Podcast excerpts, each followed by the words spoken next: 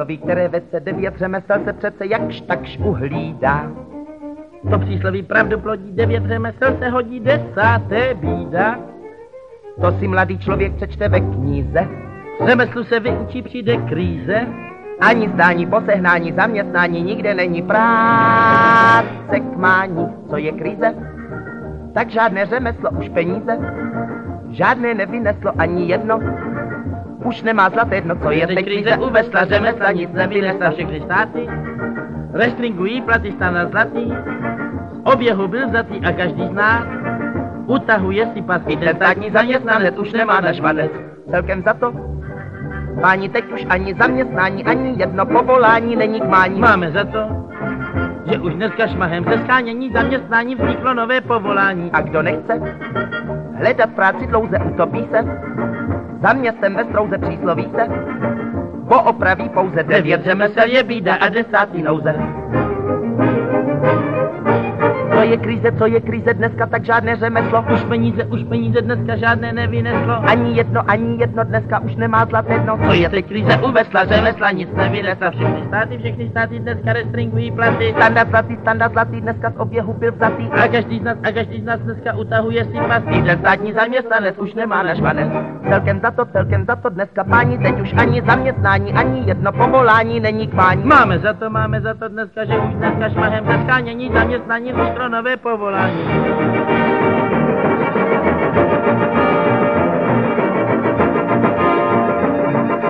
Devět řemesel je bída a desátý nouze. A teďka rychle, jo?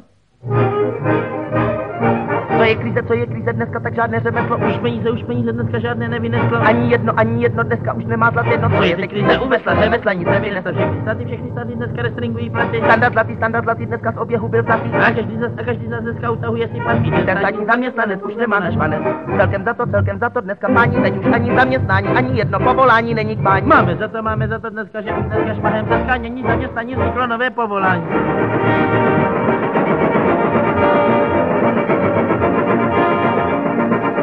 Řemesel je bída a desátý nouze.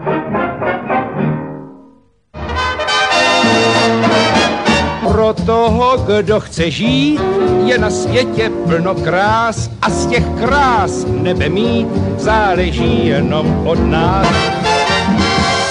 Aliance národních sil. Dobrý večer, vážení posluchači. Je čtvrtek 8. února 2024, 9 hodin večer začíná další pravidelný pořad komentáře Aliance národních sil k aktuálnímu dění. Já jsem Václav Kuplík a vysíláme ze studia jich. Dnešními tématy jsou za prvé nenávistné projevy budou v Evropské unii trestným činem. Druhým tématem je spiknutí agendy 2030. Třetím tématem je konec kolektivního západu. Čtvrtým tématem je na vlastní bydlení prý nemají mít lidé nárok. A pátým tématem budou různá témata na konec našeho pořadu. O tom všem nám dnes bude vyprávět náš pravidelný host, kterým je doktorka filozofie a politologie Vladimíra Vítová, předsedkyně Aliance národních sil. Dobrý večer. Dobrý večer. A my jdeme hned na první téma, kterým je nenávistné projevy budou v Evropské unii trestným činem. Předávám slovo. Děkuji. Já jsem zrovna dneska, nevím, jak starý to je video Ivana Davida, ale měla jsem možnost se na něj podívat a tam on říká, co všechno ta Evropská unie schválila zrovna ten den za nehoráznosti, že to předložilo jenom pár poslanců a v podstatě jde o to, že mají přestat existovat národní státy, má být jednotné školství, má být jednotná armáda, má být povinně zavedené euro a podobně.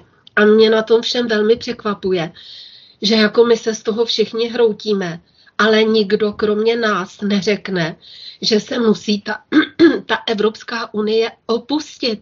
A to bez referenda.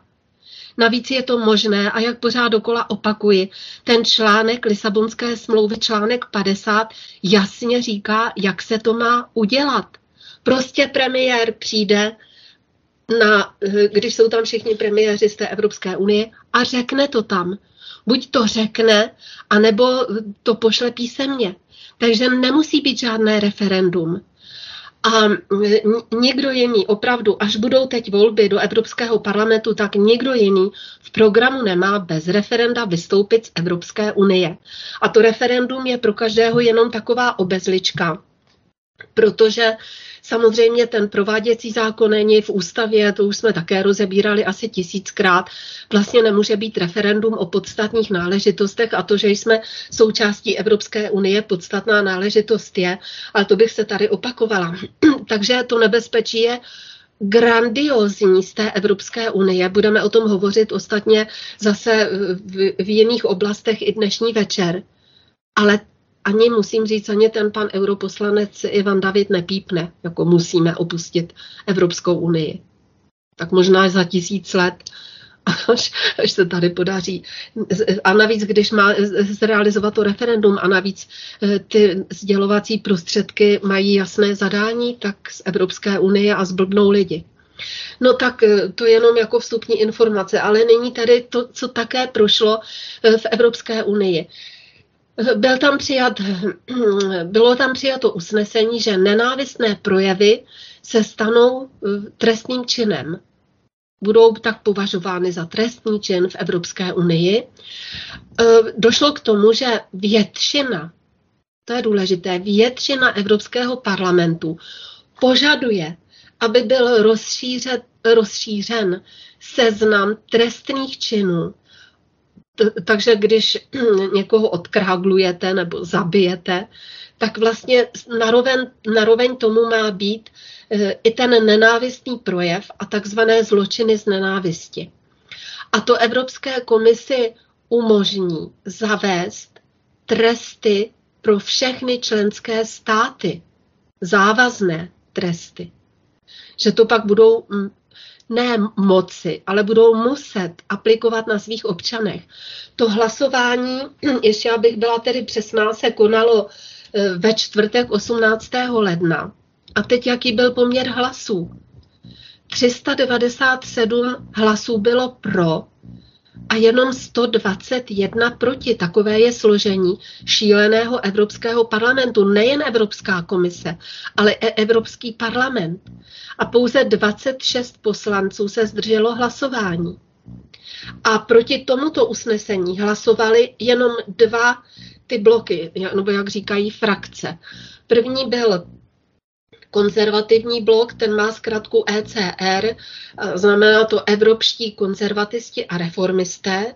A druhý blok, který byl proti, ten má zkrátku to ID, nebo ID se tomu říká, a to znamená identita a demokracie a je to v tom Evropském parlamentu eh, skupina tvořená těmi eh, nacionalistickými a euroskeptickými politickými uskupeními. Takže za naší republiku tam je SPD, tedy Ivan David a Hinek Blaško byl vyloučen z této frakce na udání SPD, protože vystoupil se SPD, ale kandiduje za nás za národní vlastenecké strany, takže samozřejmě to nemá logiku, že byl z této frakce vyloučen. Kandiduje teď eh, v těch volbách do Evropského parlamentu za Alianci za nezávislost České republiky, což se spojilo osm pronárodních stran. No ale zpět k tomu Evropskému parlamentu. Takže všechny ostatní frakce všechny levicové strany, všechny středopravicové strany. To znamená tudíž všichni ti europoslanci, kteří jsou i za čeští, kteří jsou v těchto frakcích, buď byli pro, anebo se omluvili, nebo se jako na hlas, hlasování nezúčastnili. Takže podívejte se na to, jak kdo hlasoval. Ale jediný, nebo no uvidíte. E, tak nechci to tady rozebírat, protože bych se dotkla některých jmen a zase bychom byli osočeni z toho, jak to strašně rozbíjíme tu vlasteneckou scénu. Ne, že by se nám to teď v poslední čase dálo mnohokrát, ale e, ty emoce začínají být vybečované, takže teď se člověk bojí vypustit z pusy jméno někoho, protože hned by byl naštěn jeho příznivci, jak, jak jsme na něj oškliví jazlí. A i když ti lidé dělají něco evidentně proti zájmům České republiky, tak lidé to nechtějí vidět ani slyšet. Tak pak komu není rady, tomu není pomoci a podle toho možná dopadne eh, ta naše vlastenecká scéna i u těch eurovoleb, protože lidé vůbec nejsou zorientovaní. Ale zpět tedy k tomu dokumentu. Ten dokument stanovuje dva cíle zařazení těch nenávistných projevů mezi trestné činy, to už jsem říkala. Můžu tady uvést i ty odstavce, ale tak ale to není důležité, to byste se nepamatovali. Ale podle toho oficiálního vysvětlení si a teď nevím, jestli cituju přímo Jourovou, anebo někoho, kdo to tam předkládal, ale myslím, že to byla i Jourova. Ona řekla, nebo ten, kdo to předkládal, že ty nenávistné projevy si zaslouží úplně stejné označení, že to je trestný čin, protože jsou tak závažné, že ovlivňují nejen jednotlivce nebo komunitu, ale také společnost jako celek, neboť podkopávají základy Evropské unie. A všechna ta sociální média, eh, že, že prý tomu dodávají přeshraniční rozměr. To znamená, že když něco třeba řekneme České republice a porozumí tomu Slováci, tak proto je to o to závažnější trestný čin. Takhle uvažují v Evropském parlamentu takhle uvažují. A ten dokument proto vyzývá k rozšíření definice eh, těch nenávistných projevů a ta definice je rozšířena na pohlaví, na sexuální orientaci, na gender, na genderovou identitu, na genderový projev, na pohlavní znaky, na věk, na zdravotní postižení, a na jakoukoliv jinou základní charakteristiku. To přímo cituji z toho materiálu. Takže je to něco jako biankošek, který se vztahuje na cokoliv. Protože můžete, aniž chcete urazit kohokoliv, za cokoliv, a za to má pak být člověk trestně stíhán. Tak mi řekněte, jestli má někdo všech pět v hlavě pohromadě a není blázen jak může vůbec chtít v té Evropské unii zůstat. To prostě, to prostě není normální.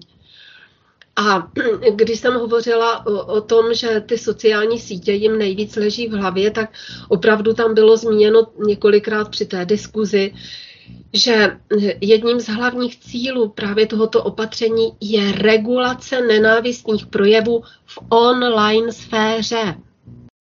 Takže to máte všechny ty sociální sítě, kam ještě člověk může mm, jako by něco napsat. Ne, že jen, ne, nejen to, že jsme omezeni při rozšiřování těch našich zpráv různými těmi algoritmy, takže se to vůbec nikde neobjeví. Dokonce, když i zadáte, já nevím, třeba Aliance za nezávislost ČR nebo moje jméno, já se vám tam ani neobjevím, jen tak mimochodem těch vyhledávačích. Takže se proti těm názorům eh, všemi způsoby postupuje, ale zase na druhé straně je vidět, jak jsou ty názory mocné a jak jsou pravdivé, že musí proti nim zbouřit nebe i zemi. Eh, v této souvislosti, když jsem tam zmínila, že když třeba někoho urazíte genderově, takže to je jako velký trestný čin, stejně jako když někoho zabijete. Tak v této souvislosti bych se krátce dotkla toho absolutního maření mateřského jazyka kvůli nějakým pošahaným menšinám. To ne, nelze říci jinak. Eh, oni to nazývají Deadnam, deadnaming nebo deadnaming, jak se to, mine, jak se to Vašku přesně píše? Dead je smrt a naming, jak se to čte tedy přesně? Deadnaming? Naming? Jo, naming. Jako name nebo... Dead... Namin, naming. Dead naming. Dead naming. Asi. asi, no. Takže to znamená, že někoho oslovujete nebo označujete někoho jeho rodným jménem které ale už ten dotyčný po transformaci nepoužívá. A to se v tom dokumentu, v těch doprovodných e, materiálech, to se považuje za formu násilí. protože to prý může mít negativní dopad na duševní zdraví osoby. Když ho oslovíte, třeba byla to ona, vy, ho oslo, vy ji oslovíte jako ona, jenže ona je teď on, nebo my, nebo já nevím, jakou si zvolí identitu. Takže tohle je součást také, není to zatím ten trestní čin, ale je na to upozorněno, že, že, to, že to je všeobecně považováno za neúctivý, škodlivý e, přístup zejména vůči transexuálům a jak jsem říkala, že jako je to může zabít, když jim řeknete špatně. Takhle oni to argumentují, protože to jakoby je velký problém.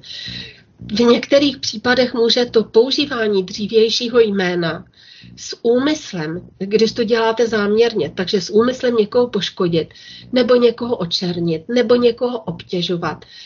Takže v těch materiálech je, že to může vést k právním důsledkům. Může to být třeba pomluva, nebo to může být trestný čin obtěžování, a nebo, a k tomu se právě jako krok za krokem dostávají, to bude trestný čin z nenávisti. Takže to dávám jako konkrétní příklad, že, že tam prostě to šílenství dosahuje absolutního vrcholu. A znovu opakuji, jestliže někdo tohle nechce vidět a slyšet a pořád vlastně hovoří o tom, no měla by se transformovat ta Evropská unie, měla by se reformovat ta Evropská unie. My nemůžeme vystoupit, to bychom byli uh, úplní chudáci. No tak my budeme totální chudáci, jestliže tam zůstaneme. Tímto bych to první téma ukončila a prosím Vašku o druhé. Ano, tak druhým tí, tématem je spiknutí agendy 2030. Ta agenda 2030 navazuje na agendu 21. Agenda 21 byla přijata, myslím, že v roce 93 v Rio de Janeiro. Tam se sešly hlavy státu a kromě těch několika set hlav států nebo ministrů nebo představitelů států, tam bylo asi tři tisíce neziskovek a tam začalo to peklo na zemi. Měli sice jakoby poradní hlas, ale vytvořili tam agendu 21. S tou se pak pracovalo, pak postupně byla eh, ta agenda 2030, z toho vznikla a teď začne to tak, že prvně se to někde deklaratorně přijme, potom jsou rozpracované různé materiály, jde to mm, do OSN, tam někdo to deklarativně odhlasuje, potom už je to jako materiál, který je zaslán té jednotlivé vládě, někdo to podepíše, to je první krok, pak eh, jako to má další stupeň, tak to bude, prvně to třeba podepíše nějaký jenom náměstek, že se spolupracuje, pak to podepíše ministr, pak to podepíše premiér, pak to odhlasuje vláda, a tak podobně, takže krok za krokem vlastně je každá ta země zatahována do té pavučiny a speciálně do té agendy, teď o tom budeme hovořit 2030. Takhle se to konkrétně dělo, můžeme tady zmínit pak konkrétní jména, protože já jsem to sleduju vlastně tu agendu 21, a psala jsem o tom několik článků, včetně i těch jmen, kdo kdy to přijal, kdo kdy to podepsal, za jakého premiéra a podobně. Ale eh, co je důležité, a zase, my se tady nad tím budeme trápit, no budeme, já vám řeknu, co v té agendě je. Ale my máme v programu odstoupit od agendy 2030. Zeptejte se prosím představitelů jiných politických stran, zdali tohle to mají ve svém politickém programu. Pokud vím, tak to tam nemá opravdu nikdo. A pokud chtějí zůstat v Evropské unii, tak ani nemohou odstoupit od agendy 2030. Tak když jsem se dívala na různé články, tak nejlépe o tom hovoří asi Mike Adams, protože ten těch 17, 17 mm, bodů základních té agendy rozebral. Vždycky vám řeknu, co přesně to je. A on to jako by dekódoval, takže nalil eh, těm svým eh, čtenářům a sledovatelům čistého vína. A je to opravdu perfektně zpracováno. Tak eh, co tedy je, o co jde v té dekódované agendě 2030? On říká, že to je de facto plán, a to má pravdu samozřejmě, globálního zotročení. A e, tento dokument prosazuje ten plán toho takzvaného udržitelného rozvoje po celém světě.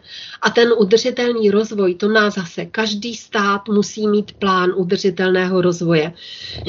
Každá vláda, každé ministerstvo, každý kraj, každý podnik, každý možná odbor na ministerstvu, některé to opravdu mají, musí mít plán toho udržitelného rozvoje podstatě i mnohé ty projekty Evropské unie tam musí splňovat to kritérium udržitelného rozvoje, to je terminus technicus. A tento dokument, ta Agenda 2030, tak e, nepopisuje vůbec nic menšího, než převzetí vlády nad každým národem na planetě. To, že teď chce Evropská unie zničit státy, zlikvidovat, že bude jako jenom nějaký ten Eurosajus, Eurosvaz, sajus ani, to, to se mi nelíbí na tohle používat to slovo, protože svaz sovětských, jak je to k tomu připodobňováno, sovětských socialistických republik, tak eh, tam byly ty republiky vlastně rád, že to byly rady. Ale tady se o žádné rady v tom Eurosajuzu vůbec se o to nejedná. A cíle toho dokumentu, té agendy 2030, zase když se vrátím k té agendě jako k celku, tak eh, vlastně tam jde o to, že že tam jsou krásnými slovami popsány jiné vládnoucí struktury. A v podstatě se jedná o ty korporátně, eh, korporátně vládní, protože dochází k prorůstání toho korporátu do jednotlivých vlád států, tak je to vlastně tam definován ten korporátně, tak je tam definována ta korporátně vládní opravdu fašistická agenda. A to lidstvo má být uvězněno hm, v cyklu chudoby a má, má se obohatit ta nejmocnější světová elita, ty globalistické korporace a uvedu příklad, jako je třeba Monsanto, DuPont, nebo včera jsme hovořili, ne včera, to bylo minulý týden, takže před týdnem, o tom BlackRocku a podobně. Takovéhle nadnárodní korporace, tak ty mají mít ve vlastnictví všechno a k tomu vede ta agenda 2030. V zájmu eh, pomoci lidem tak oni to říkají, tak je v té agendě 17 bodů. Je to 17 bodů programu pro rok 2030. A e, proto jsem zmiňovala toho Majka Adamse, protože on se speciálně věnuje tomu, jak se pracuje s tím jazykem. Jak je ta monopolní agenda tím jazykem maskována, aby to ve vás, když to čtete, vyvolalo dobrý pocit. A jinak je zajímavé při analýze, ostatně každý si může přečíst tu agendu, mají i stránky, mají ty stránky v češtině, je to opravdu všechno veřejně přístupné. Tak tam vůbec není uvedeno nikde ani omylem, že by třeba jeden z těch cílů byl, že by se mělo dosáhnout lidské svobody. Vůbec. A ta agenda v těch sedmnácti svých cílech, ale taky vůbec nehovoří o tom, jak těch cílů má být dosaženo. Akorát je tam e, vlastně naznačeno, nebo to je, to se line celou tou agendou, že, že toho má být dosaženo prostřednictvím centralizované vládní kontroly. A potom to povede k té centrální světové vládě. To se samozřejmě už nestane, ale takový plán byl a bohužel, co se týče České republiky, tak my pořád tady v tomhletom narrativu nebo v těchto krocích nebo v té cestě ke zkáze. My jdeme, máme tam nakročeno a jdeme každý den tam pochodovým krokem. Takže možná se většina světa zachrání, ale v tuto chvíli to vypadá, že Česká republika se nezachrání. Jestliže tam budou opět navoleni i do Evropského parlamentu, i všude jinam lidé, kteří chtějí být součástí pořád toho západu a té Evropské unie. Takže pojďme teď k těm jednotlivým cílům. Tak ten první cíl, ten se jmenuje ukončit chudobu ve všech jejich podobách všude. A e, to jinými slovy znamená, dejte všem státní sociální dávky, potravinové lístky, dotace na bydlení a udělejte z lidí poslušné otroky globální vlády. A nikdy nedovolte osobám, které jsou mimo ten korporátní systém, aby se nějakým způsobem dostali nahoru. Místo toho je naučte, a já to tady pak budu dokladovat, až budeme hovořit o tom bydlení, jaká je situace u nás. Místo toho je má, mají vlastně za úkol naučit já nevím, na základě vzdělání, na základě mediálního působení a tak, aby byli všichni poslušní rozkazů vlád a ty ve finále, to má být ten, říká se tomu nepodmíněný příjem, přitom je samozřejmě podmíněn, takže to budou jakoby měsíční příspěvky, že budou ti lidé dostávat na základní nezbytnosti, jako je jídlo a léky, a že tohle to všechno oni mají v plánu označit jako takzvaný konec chudoby. Cíl dvě. Ten taky zní moc hezky. Ukončit hlad, dosáhnout potravinovou soběstačnost a lepší výživu a podporovat, a teď zase, udržitelné zemědělství. Překlad. Co znamená tento bod? Napadněte celou planetu pomocí GMO potravin a patentovaných semen firmy Monsanto a zároveň zvyšte používání smrtících herbicidů pod falešným tvrzením o zvýšené produkci potravinářských plodin. A o tom jsem také hovořila minule, když jsem zmiňovala ten kodex alimentarius a toho amerického kandidáta kdysi na prezidenta Rona Paula, který říká, že byl přijat ten kodex alimentarius, který má jakoby ochraňovat lidi a správně vést to zemědělství. A tím, že ho Spojené státy přijali, tak najednou mohou používat sedm ohromných jedů v zemědělství, které předtím byly zakázány. Takže takhle přesně to je s tou údajně potravinovou soběstačností a s udržitelným zemědělstvím. Takže je jasné, že se třeba u nás taky, myslím, jsou jakoby teoreticky zakázány ty GMO potraviny, nebo nevím, jak je to teď, ale jeden čas byly. Takže jsou vytvářeny ty geneticky modifikované rostliny, jsou rozšiřovány a vy nemáte mít vůbec ponětí o nějakých dlouhodobých účincích, o důsledcích toho genetického znečištění nebo o důsledcích vlastně těch mezidruhových genetických experimentů, které se provádí teď už v celém tom ekosystému, v celé přírodě. Já nevím, hovoříme tady tedy o, třeba o těch GMO potravinách, ale viděli jste určitě, jak strašně se zachází s těmi zvířaty. To je opravdu naprostá katastrofa. A teď ještě vyrábí eh, k tomu to umělé maso. Teď jsem slyšela, že někde bylo zakázáno, tak to se nějaký stát zbouřil ze všech sil. Uvidíme, jak dlouho mu to vydrží. Ale pokud budeme v sítě Evropské unie, tak mu to opravdu dlouho nevydrží. Možná rok a pak se to vrátí zpátky. Dále eh, je tam cíl číslo 3. Ten zní také krásně. Zajistit zdravý život a podporovat pohodu pro všechny v každém věku.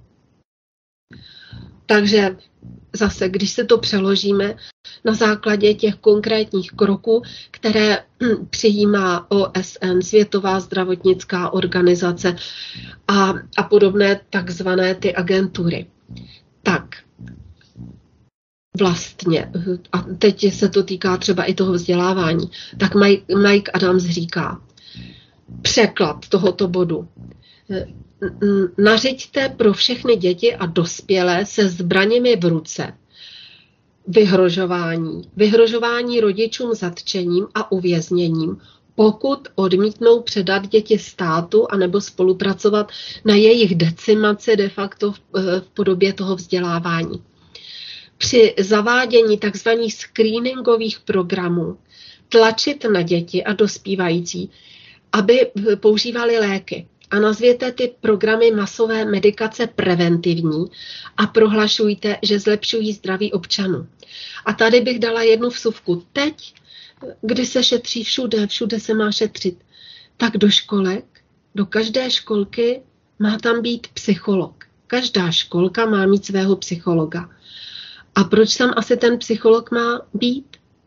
Aby došlo přesně k tomu, jak to dešifroval ten Mike Adams, je spousta dětí, které jsou neposedné, takže jsou neposedné, jsou hyperaktivní a budou brát léky, aby se sklidnili, jako je to v Americe.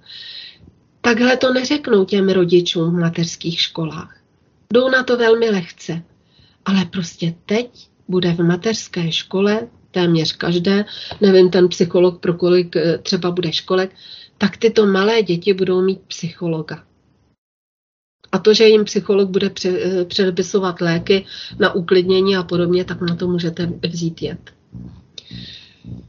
Cíl číslo čtyři. Zajistit inkluzivní a spravedlivé, tedy to nejnižší, kvalitní v úvozovkách, to říkám já, tady to je bez úvozovek, vzdělání a podporovat příležitost k celoživotnímu učení pro všechny. Mike Adams říká, Jde o to, aby byla protlačena falešná historie, aby bylo utlumeno vzdělávání v rámci vzdělávacích standardů, které produkují spíše poslušné pracovníky než nějaké nezávislé myslitele. A víte, jak, když hovoříme o tom, jaké jsou ty zobecněné prostředky řízení společnosti, že hned na té druhé prioritě První je ta konceptuální, podle jakého konceptu se ta společnost rozvíjí, jestli je spravedlivá nebo nespravedlivá. A hned pod tím je ta e, rovina chronologická, jaká má být historie. A i ten Mike Adams říká, že, teď ho zacituji, nikdy nedovolte učit se historii, jinak, si mohli, jinak by mohli lidé si říct, že už ji nechtějí si zopakovat. Takže nedovolte uči- takhle, že oni se budou snažit, aby se nevyučovala pravdivá historie ve školách. A my to vidíme v rámci Evropské unie, speciálně, že v roce 2019 Evropský parlament přijal to usnesení, že mm, se musí změnit vyučování na školách o té druhé světové válce. Takže tady to je úplně konkrétní příklad a vidíme to v přímém, přímém přenosu. Cíl číslo pět. Dosáhnout rovnosti pohlaví a určit, to nevím, jak to myslí, postavení všech žen a dívek. Takže o tom jsme hovořili teď, co jsou to třeba ty nenávistné projevy. Tady jde vlastně o to, že bude, má být kriminalizováno eh, všechno to, když je špatně oslovíte.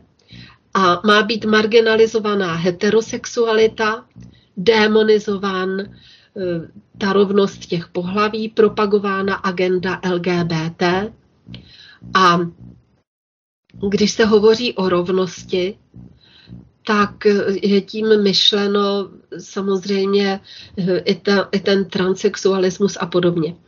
Tím konečným cílem je jakási feminizace společnosti a vytvoření eh, přijetí, on se tomu říká jemná poslušnost, a e, vlastně i to e, společné vlastnictví a sdílení všeho a všech, budeme o tom hovořit, až e, budeme mít ten bod na dnešním vysílání, který se týká bydlení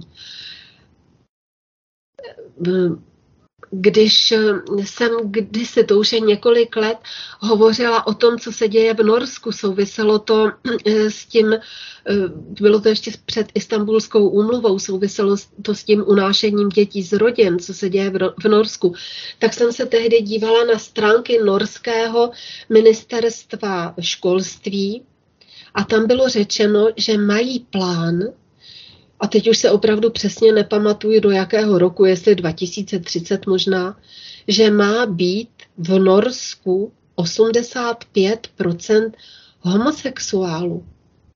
A tenkrát lidi říkali, no to je nesmysl, nějak někdo může napsat, to si vymýšlíš, takovouhle hloupost. Ne, opravdu to tam měli. A teď tady vlastně, když čtu ten překlad eh, toho Majka Adamsa, nebo nečtu ho přesně, ale jenom některé ty body, tak on to v podstatě také říká, že tím konečným cílem je, eh, on to říká feminizace společnosti, pak to dále, eh, pak to dále rozvíjí vlastně ti přeoperovaní lidé nebo převychovaní lidé. Takže tohle to je v tom cíli číslo pět. Zní to hezky a ta realita vede k absolutnímu opaku. Cíl číslo 6. Zajistit dostupnost a udržitelné hospodaření s vodou a hygienou pro všechny. Což jinými slovy znamená, že umožněte mocným korporacím převzít kontrolu nad světovými dodávkami vody, to se u nás děje, a účtovat si monopolní ceny za vybudování nové infrastruktury dodávek vody, která zajišťuje dostupnost, tedy nedostupnost. A jestli si vzpomínáte, před několika lety řekl, myslím, že šéf Nestle, že voda není žádným lidským právem. A v Africe už se to děje roky že tam prostě nemají ti lidé vůbec přístup k vodě, protože to všechno vlastní ty nadnárodní koncerny, tak u nás k tomu máme taky pěkně našlápnuto. Dále cíl číslo sedm. Zajistit přístup k dostupné, spolehlivé, udržitelné a moderní energii pro všechny. V překladu to znamená penalizovat uhlí, penalizovat plyn, ropu, a zároveň prosazovat ty takzvané zelené dotace. A přesně to se děje v celé Evropě i u nás. A dotace mm, vlastně jsem teď četla, že to, co všechno schromáždila, ty peníze z našich peněz, samozřejmě z peněz těch členských států Evropská unie na Green Deal, tak to všechno je, bude posláno na zbraně na Ukrajinu. Takže asi pak zase budou chtít nové peníze po těch zemích Evropské unie na Green Deal e, ty zelené různé, ty startupy a podobně, tak vytváří e, projekty a mají neuvěřitelné mediální krytí a pokrytí. A e, vlastně proti něm nemá vůbec nikdo, kdo by chtěl, že to není zrovna já nevím, větrná elektrárna nebo na polích ty obrovské kolektory sluneční, tak nemá vůbec šanci si na cokoliv půjčit. Prostě je to, je to v rámci té politiky 3D Evropské unie. Tu debilizaci, to už jsme probrali, když jsem hovořila o školství, a tohle je v rámci té deindustrializace. Prostě nebudou zdroje, nebudou energetické zdroje. Dále je to cíl číslo 8. Podporovat trvalý, inkluzivní, pořád to slovo inkluzivní, a udržitelný hospodářský růst, plnou a produktivní zaměstnanost a důstojnou práci pro všechny. No, že je hanba nefackuje, že si dovolí eh, ten cíl takto pojmenovat a přitom dělat politiku absolutně, absolutně opačnou. Vždyť se regulují malé podniky. E, e, vlastně jsou vládou nařízeny minimální mzdy, která tam ty minimální mzdy, ty ruinují celá odvětví ekonomiky. Zaměstnavatelé jsou nuceni, aby nabírali podle náborových kvót LGBT pracovníky. U nás to třeba není tak rozšířeno, ale v té Evropské unii. Ano. A potom se samozřejmě brojí absolutně proti tomu, aby bylo vůbec nějaké státní plánování. Vždyť eh, já jsem kdysi byla na několika konferencích politologů České republiky a tam byly různé sekce a já jsem z toho byla úplně šokovaná, jak tam všichni říkali, jak ten státní plán, že to je špatně a jak je to neefektivní. A přitom všechna data, všechny statistiky, když to porovnáte historicky, mluví o absolutním opaku. A já vím, že když jsem tam byla poprvé, tak jsem z toho byla opravdu špatná a byl tam se mnou pan kolega doktor Miller, ten působil dlouho v Kanadě a ve Švýcarsku, učil napak na univerzitě Karlově a říkal, jako, co se vám stalo. Já jsem říkala, no teď jako to je strašný to poslouchat, co tady říká. A on se smál a říkal, prosím vás, teď lidi tady říkají jednu blbost za druhou, toho si vůbec nevšímejte. No a v médiích to slyšíte absolutně pořád. Takže každá nadnárodní firma plánuje, ale, ale e, ten stát nesmí, to je špatně, to je neefektivní. Tak, takový je ten mediální obraz toho státního plánování. Takže tenhle cíl 8 vlastně hovoří jinými slovy o tom, zničte ekonomiku a e, a vlastně odejměte licenci a povolení všem, které, nebo kteří se neřídí těmi vládními diktáty. A to, že tady krachují podniky v celé Evropské unii a především u nás, to vidíme taky. Ten COVID to byl velký takový nástupní výkop a teď se v tom pokračuje. Cíl 9 vybudovat odolnou infrastrukturu, podporovat a zase inkluzivní a udržitelnou industrializaci a podporovat inovace. O té deindustrializaci Evropy jsem hovořila před chvílí, ta jede úplně plným proudem, tak zase přesný opak. Jinými slovy to znamená tento bod. Dostaňte národy do extrémního dluhu u Světové banky, banky a samozřejmě Mezinárodní měnový fond v tom taky hraje roli. A, a, a ten průmysl zlikvidujte. Cíl číslo 10. Snížit nerovnost v rámci zemí a mezi nimi. tak to vidíme třeba teď v souvislosti s tím zemědělstvím. Evropská unie teda těm zemědělcům nedá absolutně stejné dotace. Takže možná o tom také budeme hovořit v tom různém při dnešním vysílání. Takže my sice podporujeme eh, do jisté míry ty protesty zemědělců, ale co chtějí vlastně ti zemědělci čeští? Oni chtějí mít stejné dotace s těmi západními. Oni nechtějí vystoupit z té Evropské unie a být potravinově soběstační prostě chtějí mít stejné dotace. Zeptejte se jich na to. Dál cíl 11. Učinit města a lidská sídla inkluzivní, bezpečná, odolná a udržitelná. Pořád, skoro v každém tom bodě, když to slyšíte, je slovo inkluzivní a udržitelné. To je jak, jak nějaké zaklínadlo čarodějnické. No a to jsou samozřejmě ta, to jsou ta eh, smart city, ta 15-minutová města. A dokonce se uvažuje o tom, že bude kriminalizován život. A teď různými způsoby, já nevím, třeba zdaněním nebo různě, ve venkovských oblastech.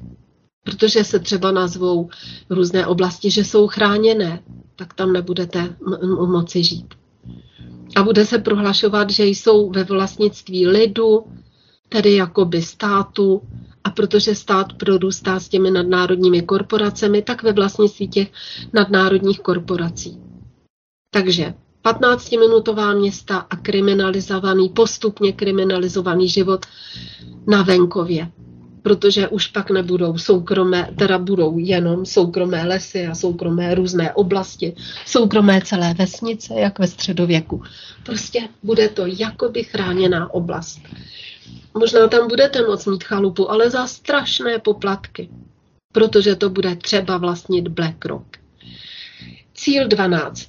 Zajistit udržitelné vzorce spotřeby a výroby. Zase udržitelné vzorce. No a to v překladu znamená, začněte uvalovat trestné daně na spotřebu fosilních paliv, elektřiny a nuďte lidi žít v podmínkách zhoršující se životní úrovně, která se stále více podobá podmínkám třetího světa. A přitom samozřejmě budou kampaně, které budou zaměřeny na ten sociální vliv v televizi, ve filmech, na sociálních sítích. Budou za, a už teď jsou zahambováni lidi, kteří používají auta na benzín, kteří, vždyť to známe, co říkala ta Markéta Pekarová, sprchovat se, já nevím, jednou za týden, nebo co to říkala, za ty strašné věci v době toho covidu. E, nebo jak se muselo se vším šetřit s tou elektřinou a se vším, protože je ta válka na té Ukrajině. Takové nesmysly nám říkají, když to zdůvodňují. Takže tohle je cíl číslo 12, o to jde. Cíl číslo 13 přijmout, se jmenuje, zacituji ho přesně, přijmout naléhavá opatření k boji proti změně klimatu a jejím dopadům. To nevadí, že teď už se bouří světoví vědci i ve svých odborných časopisech. Ta Evropská unie v tom jede dál. E, a zase Mike Adams říká, teď ho zacituji, stanovte, co to znamená ten cíl číslo 13 v reálu, stanovte kvóty spotřeby energie pro každého člověka a začněte trestat nebo dokonce kriminalizovat rozhodnutí o životním stylu, který překračuje limity spotřeby energie, které byly stanoveny vládami. A zase zaveďte úplný dohled nad jednotlivci za účelem sledování a výpočtu jejich spotřeby energie. A penalizujte soukromé vlastnictví vozidel a donuďte masy k veřejné dopravě, kde budou ty kamery na rozpoznávání obličeje, zaznamenán pohyb každého člověka a tady, já nevím, v té Číně tam, jestli se to vztahuje i na nějaké energetické kredity, není to po celé Číně, je to jenom v některých oblastech takové ty sociální karty. Takže to bude nejen, eh, že vám třeba vypnou bankovní účet, nebo že vám odmítnou prodat nějaké potraviny, ale asi budete mít, nebo ten plán je, aby měl člověk na té kartě i nějaký energetický kredit, že třeba budete moci topit jenom hodinu denně doma, nebo jednou za týden. Cíl číslo 14, který zní zachovat a udržitelně využívat oceány, moře a mořské zdroje pro udržitelný rozvoj.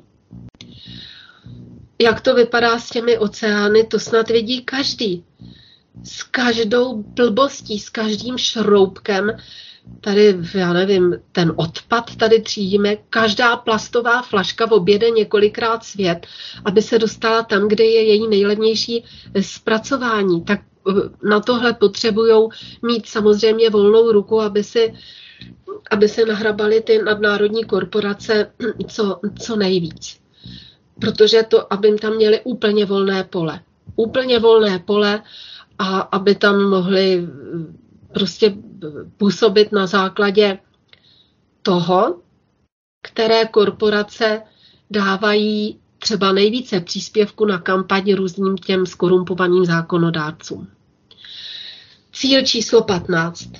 Za taky zní velmi bohulibě. Cituji. Chránit, obnovovat a podporovat udržitelné využívání suchozemských ekosystémů udržitelně, obhospodařovat lesy, bojovat proti dezertifikaci, tedy aby nebyly pouště, a zastavit a zvrátit degradaci půdy a zastavit ztrátu biologické rozmanitosti. Takže my, jakoby naše země dodržuje ten, tu agendu. A jak jsem říkala, na každém ministerstvu, na každém kraji, všude je. Lesy se kácí o 106. Na orné půdě se staví eh, nejrůznější sklady nejrůznějších nadnárodních korporací.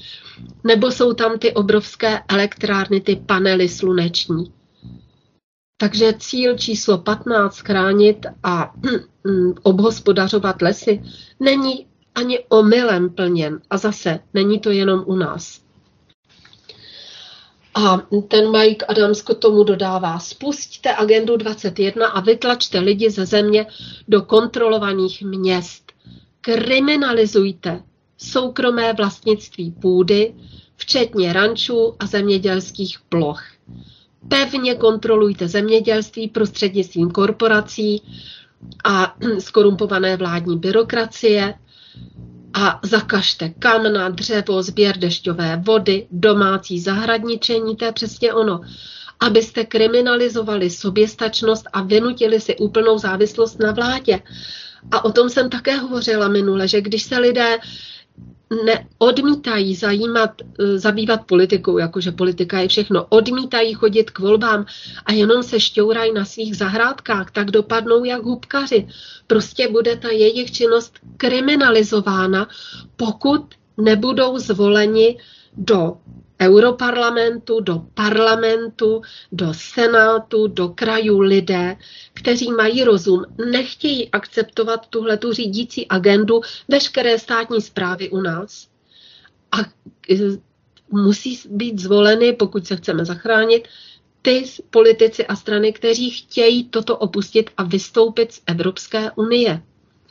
A zase nebude to ze dne na den, je to dáno, ta procedura je dána. Tady jde o to chtít mít tu vůli.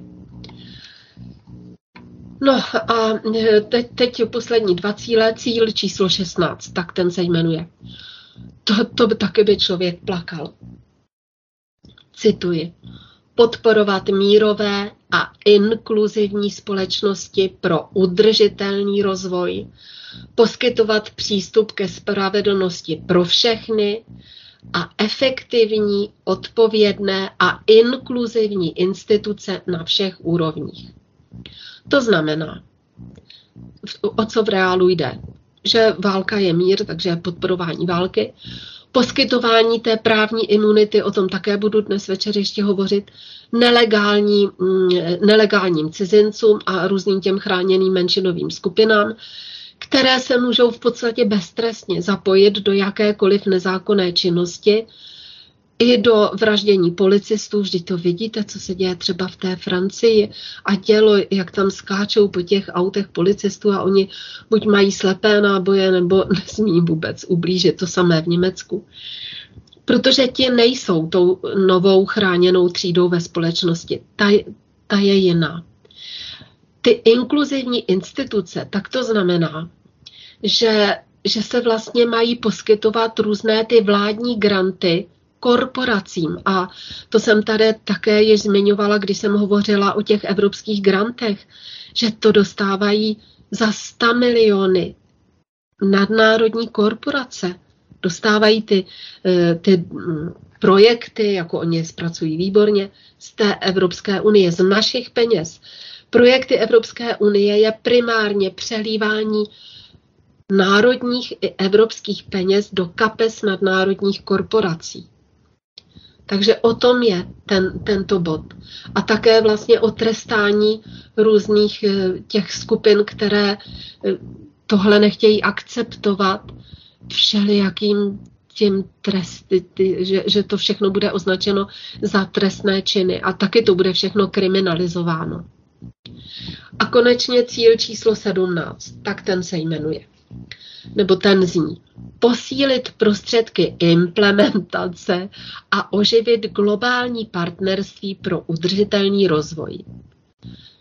Jinými slovy, uzákonit globální obchodní mandáty, které mají přednost před národními zákony a úplně rozšířit bez jakékoliv kontroly a bez jakékoliv odpovědnosti pravomoc těch nadnárodních společností.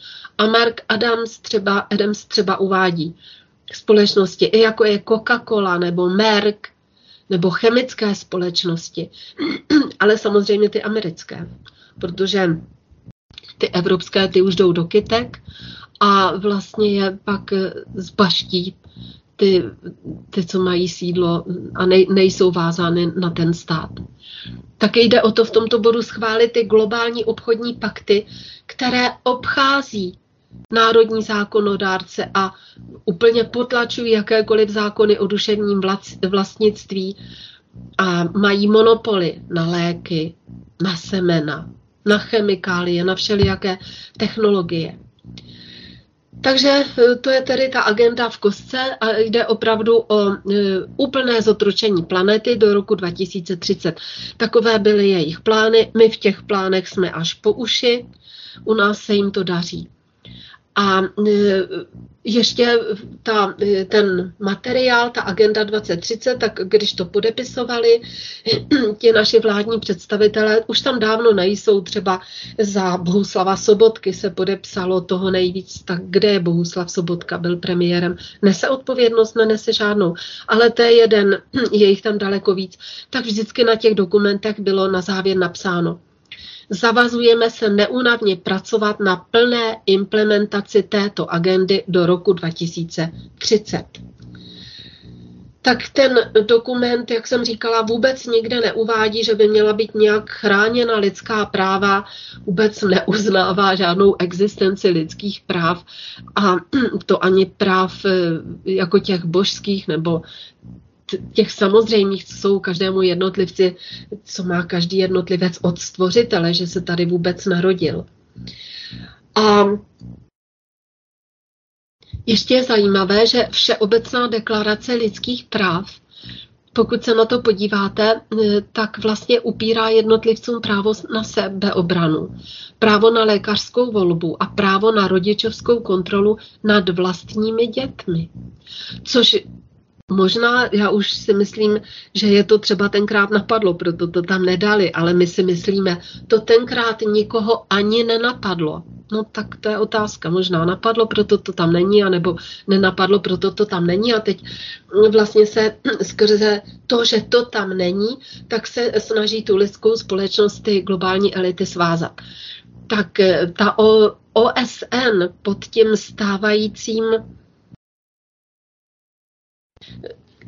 ne, ne ty státy. Podstata OSN je, že jsou tam státy. A to je dobrá podstata. Jenže v současné době tam hrají ohromnou roli ty nadnárodní korporace. A když jsem tady v jednom eh, tom, jeden ten čtvrtek hovořila o tom, že se má reformovat eh, ta OSN, tak tam to jde, protože součástí OSN jsou opravdu státy, ale musí tam být eliminován vliv těch nadnárodních korporací. Ale na rozdíl třeba od Evropské unie, tam už je to zakódováno v té zakládací listině že tam je jednak nadřazenost, to tady také zmiňuji často, nadřazenost nadnárodních korporací nad národními státy. Takhle to tam není explicité, ale při analýze eh, to z toho vyplývá. Ale to v OSN není. Proto je ten rozdíl mezi OSN a Evropskou unii. Já reaguji teď na některé dotazy, které mi přišly po tom vysílání. Mm, tak, takže jenom taková poznámka na závěr možná. No a tímto bych asi tento bod skončila, takže podívejte se prosím na stránky Agendy 2030, mají takové krásné logíčko, to je taky všude. A e, je tam, má to krásná slova a ani jeden bod jako nesplňujeme v reálu, ani jeden, ta naše země, ale samozřejmě dáváme zprávy, jak to tady šlape, jak je to perfektní. Takže takhle, e, takhle jsme nahlédli do těch jednotlivých bodů, až, bude, až se bude hovořit o agendě 2030, abyste věděli, že vlastně jde o celosvětové spiknutí na zničení lidstva. Takže prosím o další bod. Dalším bodem je kole, konec kolektivního západu.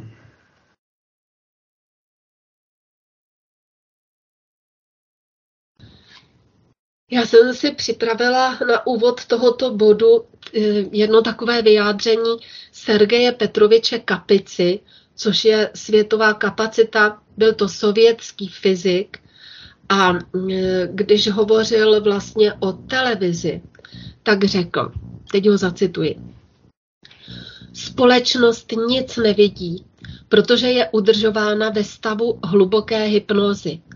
Národ nikdy nebyl tak temný jako nyní. Lidé nemají šanci se zastavit a uvědomit si, co se děje. Nekonečné seriály, jeden hloupější než druhý, vulgární estrády, chlípné nebo agresivní filmy, pečlivě ovlivňující podvědomí, pěstují ducha, sobectví a násilí. Normální člověk se během krátké doby změní v bezcharakterní zvíře, které vede naprosto nesmyslný život. A tím je vlastně charakterizována ta západní kultura. Když se podíváte na televizi před rokem 89, tak tam nic takového nebylo. Tam nikdy nepadlo v estrádách zprosté slovo. Prostě nepadlo. Byl tam jemný, inteligentní humor. Někdy, když byla detektivka, tak jakože by tam ukazovali rozřezávání mrtvoly, to teda e, nikdy. Akorát v tom majoru Zemanovi jako nejkrutější scéna byla, jak tam stojí e, s tou sekerou e, v, u té studny, ten, ten vrah. Ale teď, já nevím, zkuste se večer, tak to určitě každý udělal, projet, nebo i odpoledne, nebo kdykoliv, eh, televizní programy. I v tom názvu je to jedna vražda, teror, umučení, zoufalství, násilí. I v titulku každého toho filmu. A já, já teda fakt vůbec se nemůžu dívat jako absolutně na zábavní české pořady. To je, to je katastrofa. Nějaké to předávání cen, to je zoufalství. Ale když jsem viděla třeba i předávání cen Oscaru nebo Grammy, tak to je úplně stejně pitomé jako u nás. Vlastně ti naši se inspirují tam. To jsou takový opičáci, co to všechno kopírují. No a eh, teď, proč jsem nazvala ten bod konec kolektivního západu? Eh, tento týden vystoupil v OSN hm, Sergej Lavrov, nebo nevím, jestli to bylo tento týden, bylo to na zasedání Rady bezpečnosti. A on tam vyjádřil jakési poslední varování Spojeným státům a západoevropským zemím, a řekl tam doslova, že už mají jenom málo času na přemýšlení. A tady bych ráda řekla, že v roce 2022, ještě než začala, eh, a vlastně už předtím v tom Měchově v roce 2001, tak to Rusko deklarovalo potřebu přijmout různá opatření k zajištění vzájemné bezpečnosti a garanci nerozšiřování NATO. A, ale jako všichni se tomu jenom vysmívali. A ti zástupci Ruské federace, jak Sergej Lavrov, tak Vladimír Putin, to říkali zcela otevřeně na těch mezinárodních fórech, ale Západ to jako vůbec nebral vážně to, co říkali. Vůbec. Ale ty následky toho, že to nebral ten západ v potaz, tak následky ukázal čas a ty jsou velmi kruté a jedná se o ten konflikt na Ukrajině.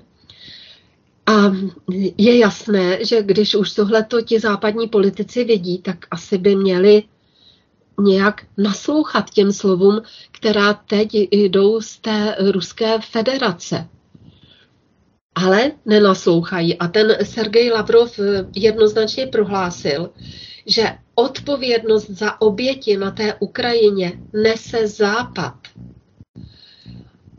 A pak dodal, že jako obvykle eh, Západ vždycky jedná na základě sobeckých zájmů. A já bych v této souvislosti i připomenula, ale to nevím, jestli na to budeme mít čas, ale určitě se s tím každý seznámí. Dnes bude publikovat oficiálně ten Tucker Carlson, myslím, že v 6 hodin, měl eh, ten rozhovor s Vladimírem Putinem. A ten, pokud eh, už část toho rozhovoru vešla ve známost, ve veřejnou známost, tak on tam říká v podstatě to, co Sergej Lavrov, takže oni mluví oba stejným jazykem, že Západ vždy jedná na základě sobeckých zájmů. A ten hm, projev Sergeje Lavrova z tribuny OSN charakterizují někteří ti analytici, že to byl další pokus, jak přimět Západ, aby přestal dodávat ty zbraně Ukrajině.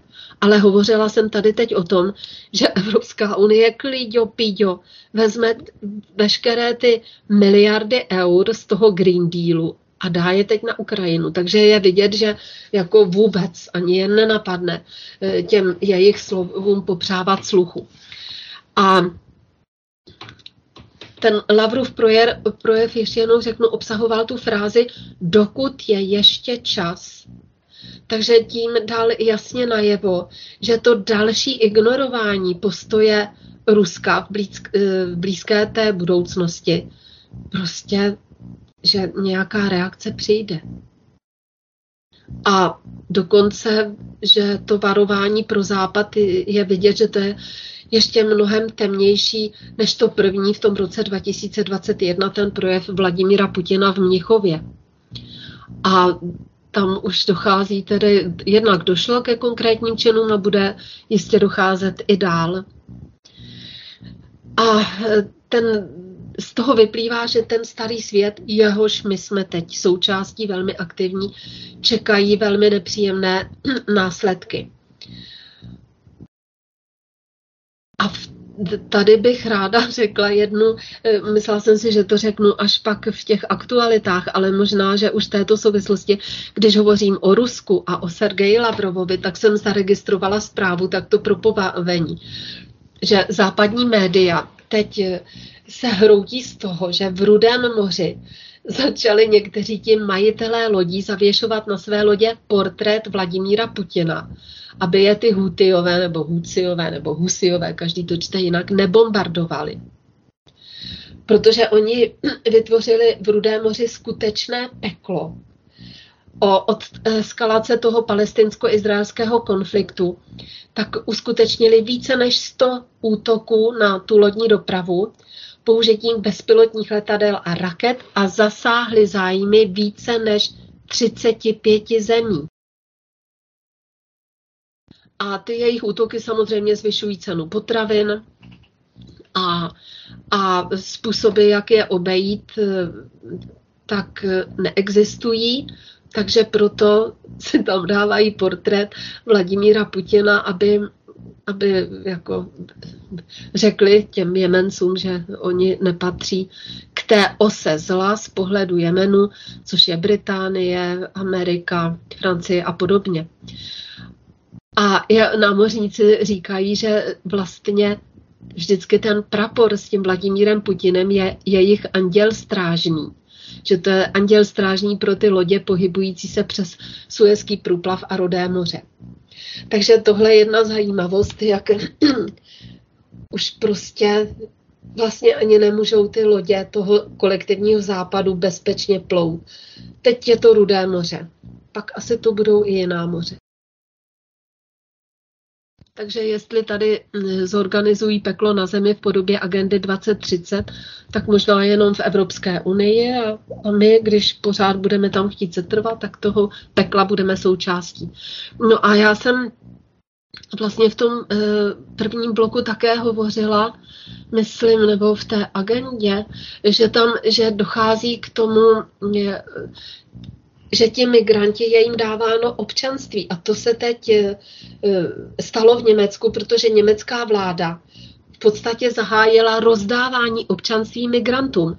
Přijala nový zákon, který těm migrantům usnadní získání německého občanství. U nás se také o to snaží, trochu jiným způsobem než v tom Německu, ale v Německu podle toho nového zákona budou všichni cizinci, kteří tam žijí pět let, a v některých případech dokonce tři roky, tak budou mít automaticky nárok na německé občanství. Nebudou muset skládat žádnou kulturní, žádnou jazykovou zkoušku. A jako vrchol všeho dokonce nebudou muset mít ani čistý trestní rejstřík. A na německý pas budou mít nárok děti, které jsou narozené v Německu, pokud tam jeden z rodičů už pět let žije a ten rodič ani nemusí být občan Německa. Takže oficiálně e, e, zase se říká, že jde o nalákání vysoce kvalifikovaných pracovníků,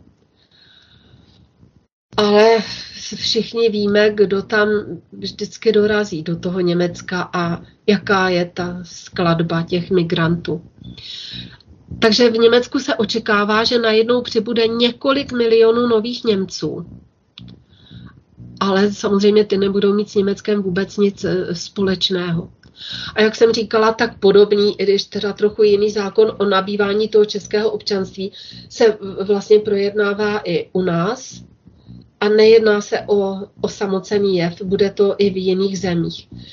Tak eh, je to přesně v těch intencích eh, migrace k náhradě původního obyvatelstva Evropy a my jsme se o tom zmiňovali již v roce 2000, já osobně 15 a pak 18, když jsme jako Aliance národních sil byli zaregistrováni a měli jsme na našich stránkách odkaz na ten materiál, který byl publikován na stránkách OSN a ten materiál už tam není.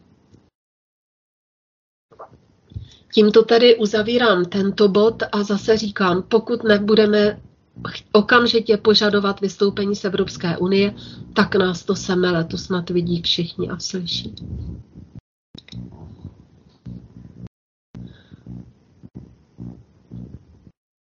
Můžu poprosit o další téma? Ano. Dalším tématem je, na vlastní bydlení prý nemají mít lidé nárok.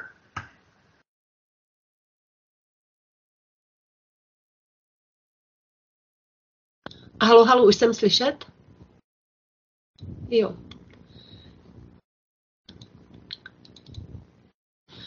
No, dotkla jsem se toho asi před 14 dny, ale říkala jsem si, že to je tak velmi důležité, že to dneska zvolím za jeden bod eh, z pořadu. Jde o to, že stát chystá nový nejnižší standard bydlení. Je to 8 metrů čtverečních. Říkají, že 8 metrů musí pro život stačit. E, když jsem se dívala na některé diskuze k tomuto zákonu, tak tam vlastně lidé zmiňovali, že to bylo po válce u nás a samozřejmě i, i v Rusku, ale bavíme se o naší zemi, nebo nejen v Rusku, ve všech těch eh, zemích, ale v Rusku to známe i z těch filmů, jak měli ty sdílené byty a podobně. Ale u nás, eh, když eh, se rozhodovalo o bydlení, tak byl důležitý poměr mezi počtem lidí příslušné domácnosti a celkovou plošnou výměrou bytu. A že po té válce jako nadměrný nebo přelidněný byt byl označován takový byt, eh, kde obytná plocha na jednoho člena domácnosti přesahovala 18 metrů čtverečních. A za nadměrný byt byla považována i jedna, třeba obytná místnost s plochou přesahující 30 metrů čtverečních pokud ji obývala jedna osoba. Takže to jsou nějaká taková, takové údaje z historie, abychom to mohli porovnat s tím poválečným obdobím. Ale ten zákon předložil šéf Pirátů, teď momentální ministr Ivan Bartoš a vlastně se ukazuje, že tím, co navrhli, tak vzniká tlak na, tu, na ten nejnižší nepřekročitelný rozměr, kdy je ještě možné bydlení vůbec kolaudovat. Teď by vám ho asi neskolaudovali, nevím, jak je přesně ten zákon, ale eh, s, s tímhle se počítá. A zase, eh, hovořila jsem o agentě 2030, a s tím to právě také souvisí, protože vlastně jdou po vašem bydlení, když se to řekne jednou větou. Ten udržitelný život a udržitelný rozvoj a všechno udržitelné znamená, že ten náš životní styl ovlivňuje samozřejmě svět kolem nás a všichni hledáme způsob, jak žít lépe a lehčeji. A to použití toho lidského pohledu na udržitelnost vůbec nekoresponduje s tím materiálem, když se rozklíčuje, který je tady v té podobě agendy 30, 2030. Eh, jak jsem říkala, ještě se k tomu vrátím, že ten udržitelný život a životní styl, tak se poprvé objevuje v těch cílech toho udržitelného rozvoje. A Ono to má kromě těch 17 bodů různé ty podkapitoly, třeba vzdělávání nebo odpovědná spotřeba a tam, tam už všude je to zmíněno. A ten, ten program eh, pro životní prostředí, tam je ta kapitola, tak ten stojí v čele toho všeho, jako toho udržitelného životního stylu a říká, ale to jenom teda schrnuji, jak vlastně, jak to má jak, jaké jsou krásné cíle a to rozklíčování bylo tady, co oni pod tím myslí v reálu. Při tom bydlení se vychází z toho, že lidé nemění své chování na základě toho, co by měli dělat. A že nereagují ani na data a na statistiky, ani na negativní scénáře budoucnosti, což by člověk předpokládal, že z toho lidi vychází. Ne.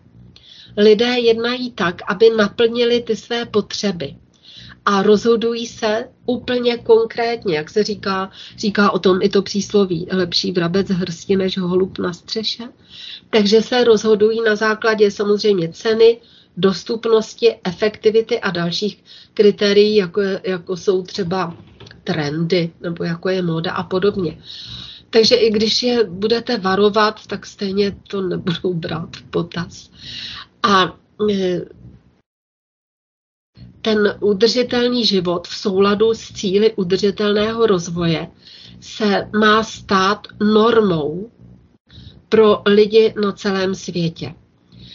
A e, v těch materiálech, které se týkají ale nejen bydlení, ale těch cílů toho udržitelného rozvoje a konkrétně tedy toho bydlení, tak je tam e, zdůrazněno, že kromě lidí nebo kromě vlád lidí je i na podnicích, tedy na firmách, aby podporovali, a teď zase je tam řečeno, pozitivní změny chování a aby se, aby se pro lidi ten nový životní standard stal jakoby přirozenou volbou.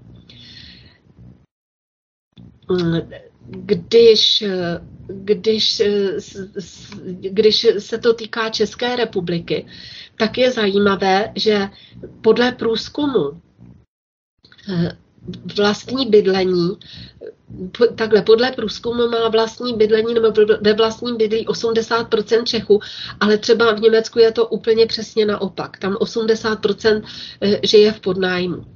A lidé nadávají eh, jako na eh, politiku a na poměry a na podmínky v oblasti bydlení někdy, ale podle průzkumu, když se zeptali jich a byly ty dotazníky, jak jsou s tím bydlením spokojeni, tak takže ano, v mezinárodním srovnání Češi, České republice, ten dotazník vyšel tak, že nadprůměrně, že třetina lidí dala svému bydlení tu nejvyšší známku, teda jedničku na skupině, na, na té stupnici bylo deset těch stupňů, deset bylo nejhorší. Ale co je na tom šokující, že třeba v Anglii nebo ve Francii nebyla taková spokojenost s bydlením ačkoliv objektivně, třeba podle velikosti té podlahové plochy bytu na osobu v domácnosti, žijí Češi v horších podmínkách. A tady už se vlastně ukazuje, že ti lidé v České republice už jsou zpracováni jistým způsobem, dokonce víc než na tom západě. Že už ty standardy, které jim byly vnuceny třeba tak nevím, jestli v 8 metrech čtverečních by byli spokojeni, ale že v těch menších a méně kvalitních bytech tak jsou velmi spokojeni, zatímco na tom západě ti lidé ne.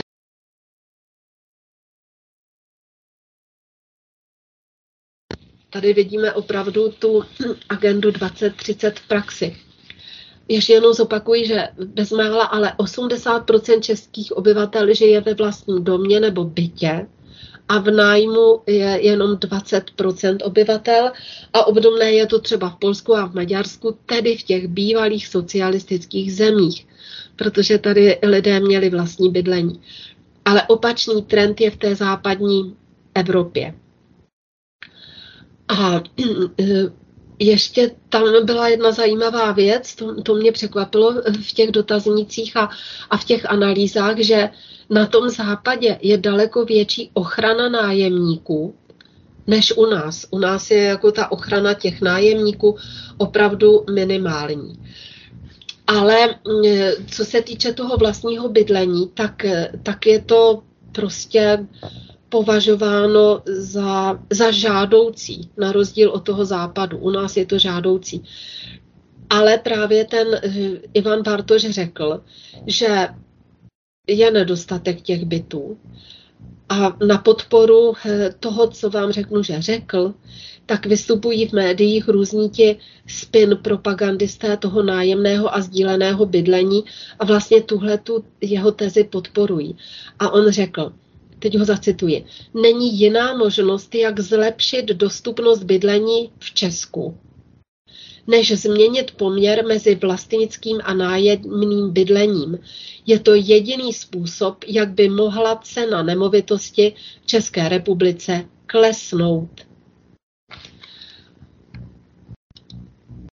A pak tam v tom, rozho- to bylo několik rozhovorů, ale ten, z kterého cituji, tak byl pro SZ Business, tak on tam řekl, že cesta ven z té bytové krize je byty nevlastnit. A to je zase přesně v souladu s těmi cíly globalistů, abychom nevlastnili nic a byli šťastní na tom světovém ekonomickém fóru. Ten Klaus Schwab to jasně řekl a má to v té své knize. Ta jako existuje krize dostupného bydlení. To je samozřejmě v celé Evropské unii, ale i, i u nás.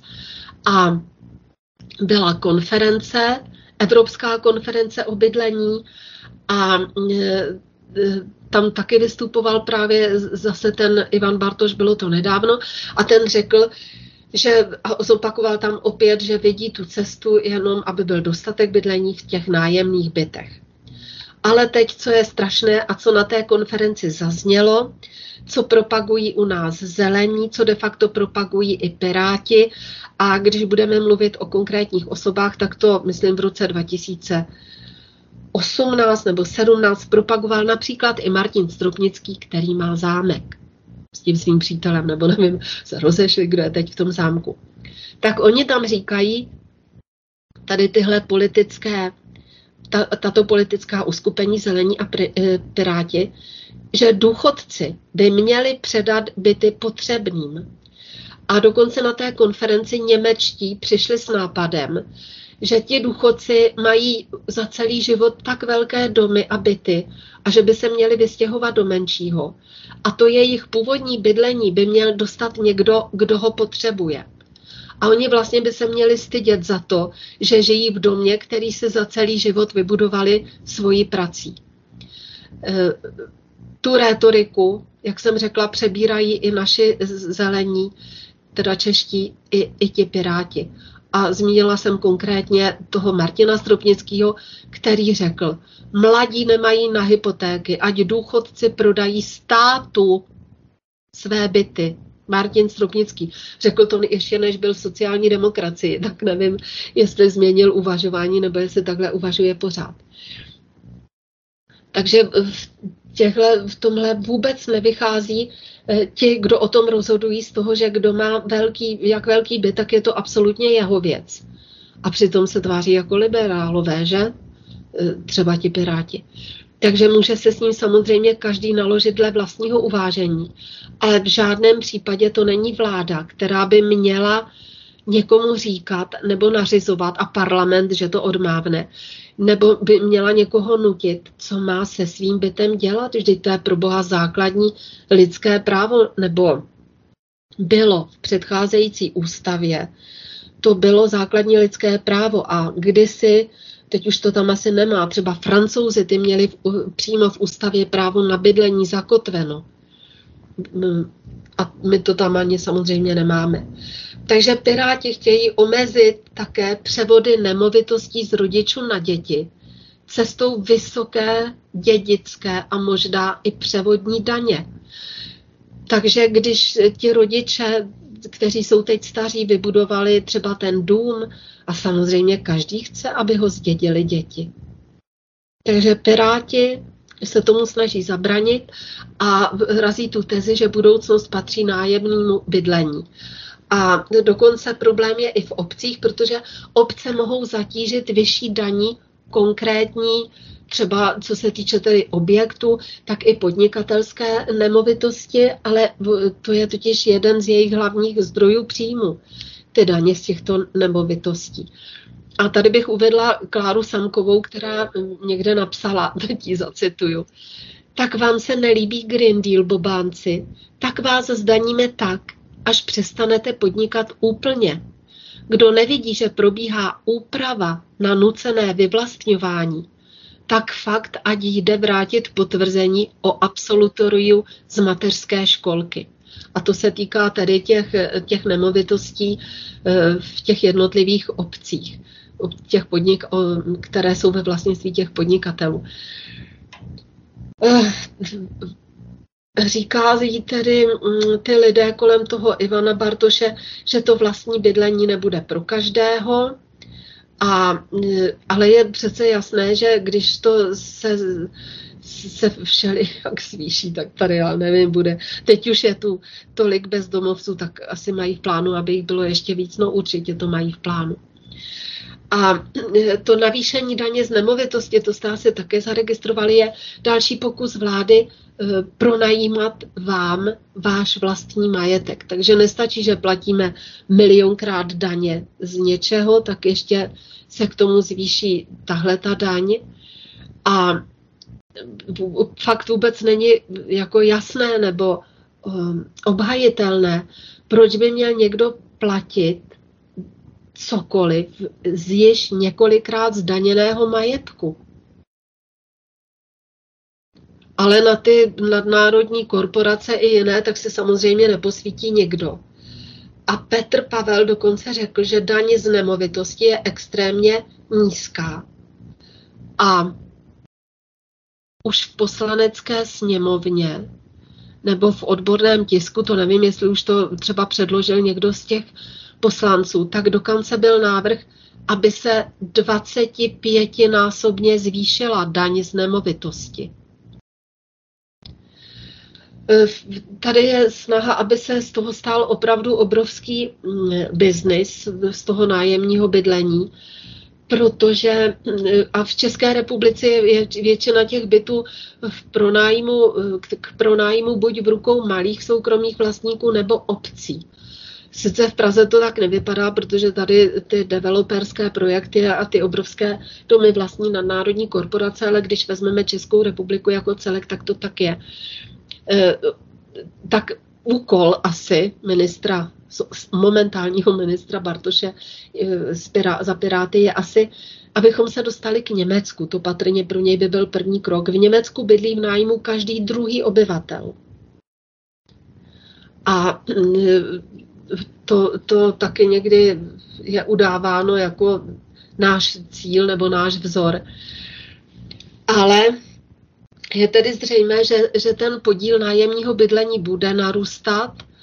Hlavním důvodem je to enormní zdražování bytů, protože eh, pořídit si vlastní byt se pro stále početnější skupinu lidí stává nedosažitelným. V Praze se za metr čtvereční platí v průměru přes 100 tisíc korun a ceny pořád letí nahoru. A e, metr čtvereční, jak vyplývá z různých těch statistických údajů, těch developerských společností, tak vyšel mimo Prahu v průměru, mimo Prahu, na polovinu, tedy na 54 tisíc korun. A mm, pak ještě existuje e, jedna studie, jmenuje se to Property Index, to je poradenská společnost, která porovnala rezidenční trhy ve 14 evropských stáne, státech. A z toho vyplývá, že Češi šetří na nové bydlení v průměru nejdéle z celé Evropské unie. Nejdéle.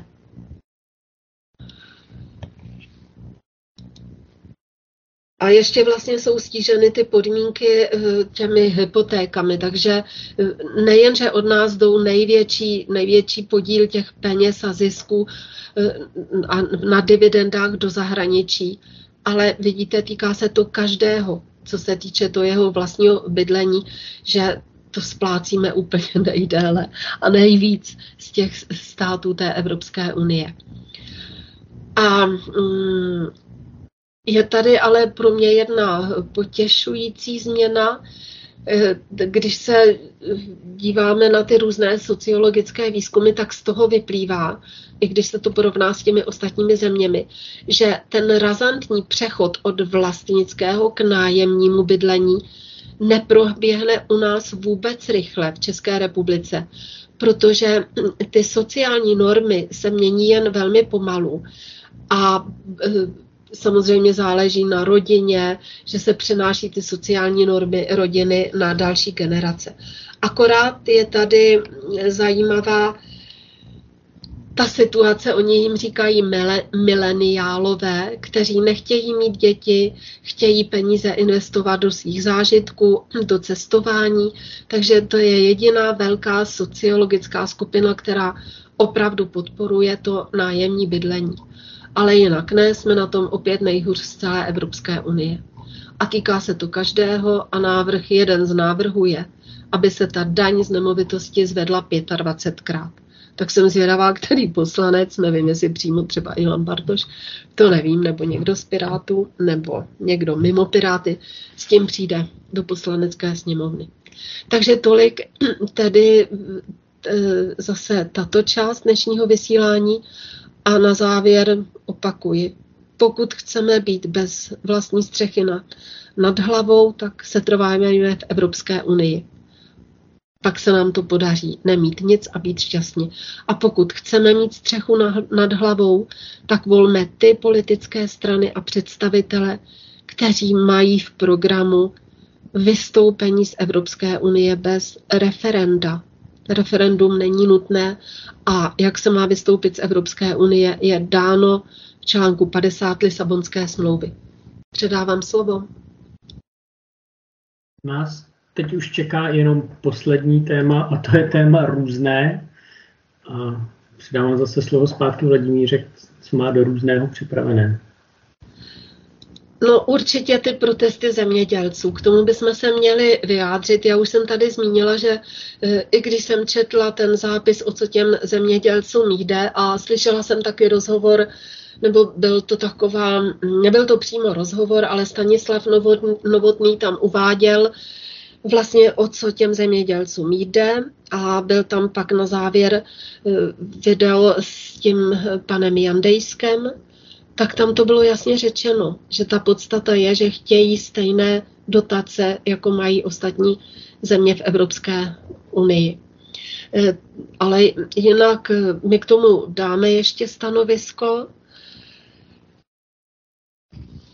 Taky jsme napsali, když se prvně vyrojily ty zprávy, že agrární komora eh, organizuje ty protesty, tak jsme tam napsali dotaz do agrární komory. Bylo nám řečeno, že to nedělá v žádném případě, naopak, že je pro úplně jiný přístup a že čeká na nějaké vyjádření toho ministra výborného tak eh, kdybyste si mysleli, že stojí v čele agrární komora, tak teda fakt nestojí. Tam, tam ta agrární komora je na tom asi tak jako ty odboráři v čele s, s panem Středulou. Takže to je stejný rank osobností.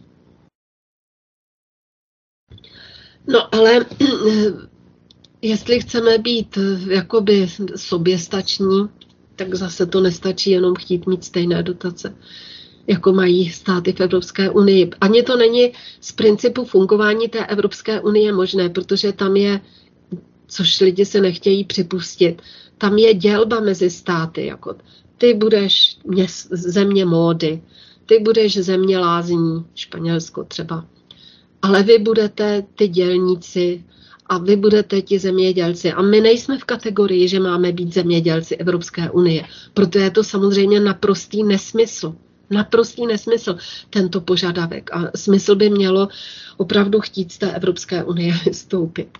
Ale my jsme dali takové jedno mm, ani ne stanovisko, už když se to začalo, když začaly ty protesty před tím delším časem, jak byly prvně v tom Německu, jak i ty děti tam jezdili s těmi traktorkami, tak jsme dali eh, takové vyjádření, že vyzýváme Zemědělský svaz České republiky a Agrární komoru České republiky i další organizace, které mají, na to bych dala důraz, mají hájit zájmy zemědělců, ale nehájí, aby důrazně a okamžitě začali hájit aspoň práva těch našich zemědělců a vůbec samotnou existenci těch zemědělských podnikatelů, protože to je samozřejmě v zájmu produkce kvalitních potravin a v zájmu vůbec kulturní krajiny a zdravého životního prostředí. A tady ať chceme nebo nechceme, tak se samozřejmě musíme zase dotknout toho Green Dealu,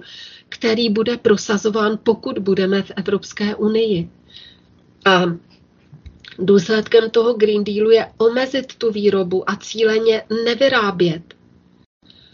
A chceme snad dovážet ty nekvalitní potraviny ze všech koutů světa, jestliže v Evropské unii se má úplně položit to zemědělství. Takže rozhodně zastavme dopady této šílené ideologie a volme ty strany, které chtějí vystoupit z Evropské unie. Ale jak tam má někdo referendum, tak je to jako kdyby vám řekl, já tam chci setrvat. A opravdu to tak je. Ani na základě té stávající ústavy není možné žádné referendum o vystoupení nebo setrvání v Evropské unii. Prostě není to možné. Ti lidé vám lžou. Ta politika produkce potravin v Evropské unii je cílena na nízké ceny, aby nedocházelo k těm nepokojům toho obyvatelstva v důsledku cenové nedostupnosti potravin. A ten systém zemědělství před těmi ještě demonstracemi eh, je, nebo byl nastaven tak a je, že bez dotací vůbec není dlouhodobě rentabilně zemědělství, není možné eh, to zemědělství rentabilně provozovat. A to se děje těm našim zemědělcům. Takže nyní dochází v Evropské unii a samozřejmě i v České republice ke snížení těch zemědělských dotací, ale k navyšování daní v zemědělském sektoru. Takže dotace se snížily a daně se navýšily. A důsledkem toho je co? To, co vyplývá z, toho, z té správné interpretace cílů agendy 2030 o tom udržitelném rozvoji. Důsledkem je likvidace malých, středních, ale i velkých zemědělských podniků a rozdělení toho zemědělského sektoru České republiky mezi několik, možná jenom tři až pět gigantických, ale hlavně nadnárodních firm.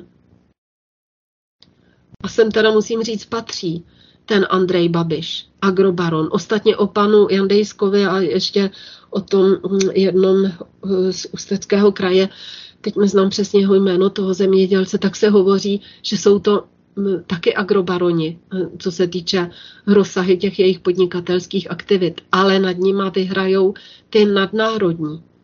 Nad Andrejem Babišem možná ne, ten bude s nima tý trojce nebo v pětce, ale tyhle ty to skolí samozřejmě. Tak teď, když se to dotýká jich, tak, tak eh, jdou na odpor. Ale zase nesmíme zůstat v té Evropské unii, jinak je to samozřejmě schramstne. A tyto firmy, ty, co to pak získají, tak propojí tu vertikálu, která byla úplně rozbita po roce 89 a ta je od té eh, zemědělské prvovýroby až po zpracování až k prodeji těch potravinářských výrobků, takže budou mít v ruce naprosto všechno. A ti naši si samozřejmě v rámci Unie si národní podnikatelé nikdy nemohou poradit s těmi globálními hráči. Prostě nikdy to vůbec nepřipadá v úvahu. A vidíme to třeba v těch obchodních řetězcích a podobně. Takže tolik tady to naše vyjádření zatím.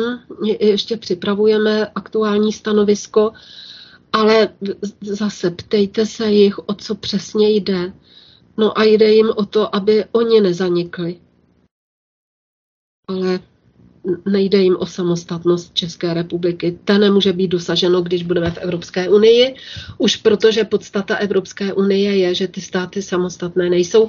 A teď, jak jsem zmiňovala toho Ivana Davida, tak dokonce už jdou opravdu velmi silným tlakem na to, aby to přijali na tvrdo.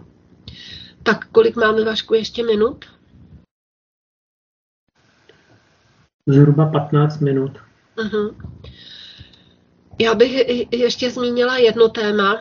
My máme v našem programu a taky nejsem si vědoma toho, že by se tím vůbec zabývala nějaká jiná politická strana, ale máme tam to Stop 5G. Několikrát jsme tady sem pozvali i pana inženýra Rudolfa Vávru, který se tím zabývá velmi intenzivně několik pět let.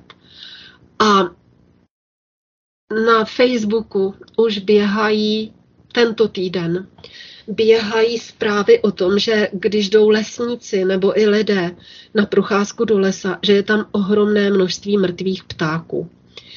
A my máme jednu paní kolegyni, která měla dva ptáčky. Je andulku a papouška a měla je v kleci i poletovali po bytě a minulý týden ve čtvrtek v noci uslyšela nějaký jako šustění a něco upadlo a pak po druhé a něco upadlo ale jako bylo jí to divné, bylo to v noci, pak zas usnula a ráno se podívala a oba dva ptáčci byli mrtví. A nechce jiného, protože ví, že to je skrze zapnutí 5G a kdyby měla jiného, tak až to zapnou, tak je taky jí umře. A ne, že bychom spolupracovali, ale jsme v kontaktu s jedním člověkem, který se tomu taky věnuje. Občas publikujeme jeho články, když se to týká třeba včel a podobně. Je to Artur Fürstenberg a já, já teď nevím přesně, z které země je. Je z Ameriky nebo z Austrálie? Santa Fe, jo, už to vidím. Eh, takže eh, on posílá různé takové články a my se snažíme ho podporovat a ty informace rozšiřovat. A právě teď máme na stránkách, že lorety, nebo někdy taky se jim říká lorekaty, to jsou nádherní duhoví papoušci. Tak ty padají z nebe, mrtví, jako u nás tam, že jim to nevydrží srdíčko, jako jsem řekla, ten případ těch papoušků, anebo jako padají ptáci v lese. A on, protože se tomu věnuje, tak říká, že těch že je ohromné množství těch zpráv z celého světa a konkrétně hovoří o těch papoušcích, že jsou to, jako, že padají z oblohy stovky a tisíce těchto barevných nádherných papoušků, konkrétně podél východního pobřeží s, s centrem v Brisbane a e, teda, teda to je zpráva z Austrálie a pak v hlavním městě. A že v roce 2010 přibližně v době, kdy se začaly stavět první věže mobilních sítí 4G, takže ornitologové popsali první případy takzvané záhadné nemoci, která e, tyto papoušky nádherné zabila. A v létě 2019 až 2020, kdy byly uvedeny do provozu první věže 5G, tak se z oblohy na jednom místě padlo 1500 mrtvých těch duhových loriket. A že minulý týden zase bylo tam nazbíráno mnoho těch mrtvých ptáčků. Že dokonce se to dostalo i na stránky titul, na titulní stránky těch novin. Tak tady bude zničeno naprosto všechno. Zeptejte se těch politiků, co kandidují teď, jaký mají názor na sítě 5G. My tedy máme ten názor stop 5G, protože na konkrétních případech je vidět, že to je naprosto vražedné. K tomu možná, Vašku, vy jste větší odborník. Doplnil byste mě jenom krátce, co se týče těch 5G sítí? To bychom se měli zeptat právě Rudolfa Vávry, spíš na to taky nejsem žádný odborník. Bychom měli zavolat jemu, ale nejsme s ním asi dopředu domluveni, že Ne, to ne, to, no, on, a taky nebere on pravidelně telefon. Hmm. No, takže tohle je taková smutná zpráva a zase týká se to, no nevím, nezodpovědnosti těch, těch eh, lidí, absolutní nezodpovědnosti, co o tom rozhodují. A my jsme tohleto téma použili eh, i v té volební kampani teď do eh, poslanecké sněmovny, jak byla ta poslední volební kampaň, a lidi jsou tak hloupí, že se tomu vysmívají. A dokonce, když, byla, když jsme už dělali v zimě tenkrát, to nebyla ještě volební kampaň, ale s Rudolfem Vábrou jsme právě na tohle téma udělali demonstraci před ministerstvem zdravotnictví. Předali jsme jim i žádost a dopis, jenže pak se tam měnilo x ministrů a prostě vůbec ani šance se ně, něčeho dopátrat nebo doptat nebo něco vyřešit, to je absolutně jako nemyslitelné. Takže to je taková ta poslední aktualita. A na závěr bych tedy řekla něco hm, o, o tom, o volbách do Evropského parlamentu. Teď, když někdo svolává s křížkem pofunu se strany politické, aby se všechny sjednotily, tak je to opravdu falešná hra, protože podle zákona a podle mm, direktiv toho úřadu pro dohled nad hospodařením politických stran a hnutí se každý, kdo chtěl kandidovat, jednak to musel oznámit, pak musel založit účet a podobně. Takže teď volat po nějaké spolupráci eh, prostě s křížkem po funuse a je to špatně. A když volají po spolupráci strany, které se zaregistrovaly hned úplně jako první, tak se tomu fakt musím smát. Jenže lidé, můžete se podívat na ty stránky na Úřad pro dohled nad hospodařením politických stran a hnutí, tam to všechno uvidíte. A já bych se teď tady dotkla trochu financování, protože eh, my tady jdeme do voleb, je nás, je nás opravdu osm pro národních vlasteneckých stran. Eh, já bych je ráda zopakovala. My jsme se prvně sjednotili v té platformě na základě, protože máme každý trochu různé programy, na základě dvou bodů. To je vystoupení z Evropské unie a z NATO. Na tom jsme se shodli všichni a vytvořili jsme společný projekt českých pronárodních stran, hnutí a spolků, protože když hovořím o osmi politických subjektech, tak je tam ještě několik spolků, ale to nejsou politické strany. A mm, vytvořili jsme tedy tu kandidátku eh, do Evropského parlamentu a je tam, jsou tam tyto strany podle abecedy. Aliance národních sil, dělnická strana sociální spravedlnosti, národní demokracie, republikáni, rozumní, bezpečné ulice, hnutí pes a čistý kraj. To jsou sice regionální strany, ale mají zastupitele. Mají zastupitele na radnicích. Dále jsou tam spolky Národní mládež, Aliance kulatého stolu, eh, pak několik iniciativ, jako je Holešovská výzva, pan Kelnar eh, píše na naše stránky, eh, protože byl, je to inženýr zahraničního obchodu, třeba o té turecké elektrárně, jak tam zpronevěřeno bylo plno peněz. A potom ten občan v odporu, to už jsem zmínila.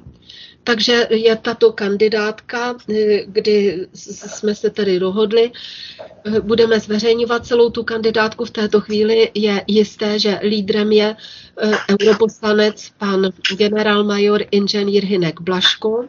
Jako druhý je pan doktor Jan Sedláček, eh, místo předseda Národní demokracie. Třetí jsem tedy já jako předsedkyně ANS.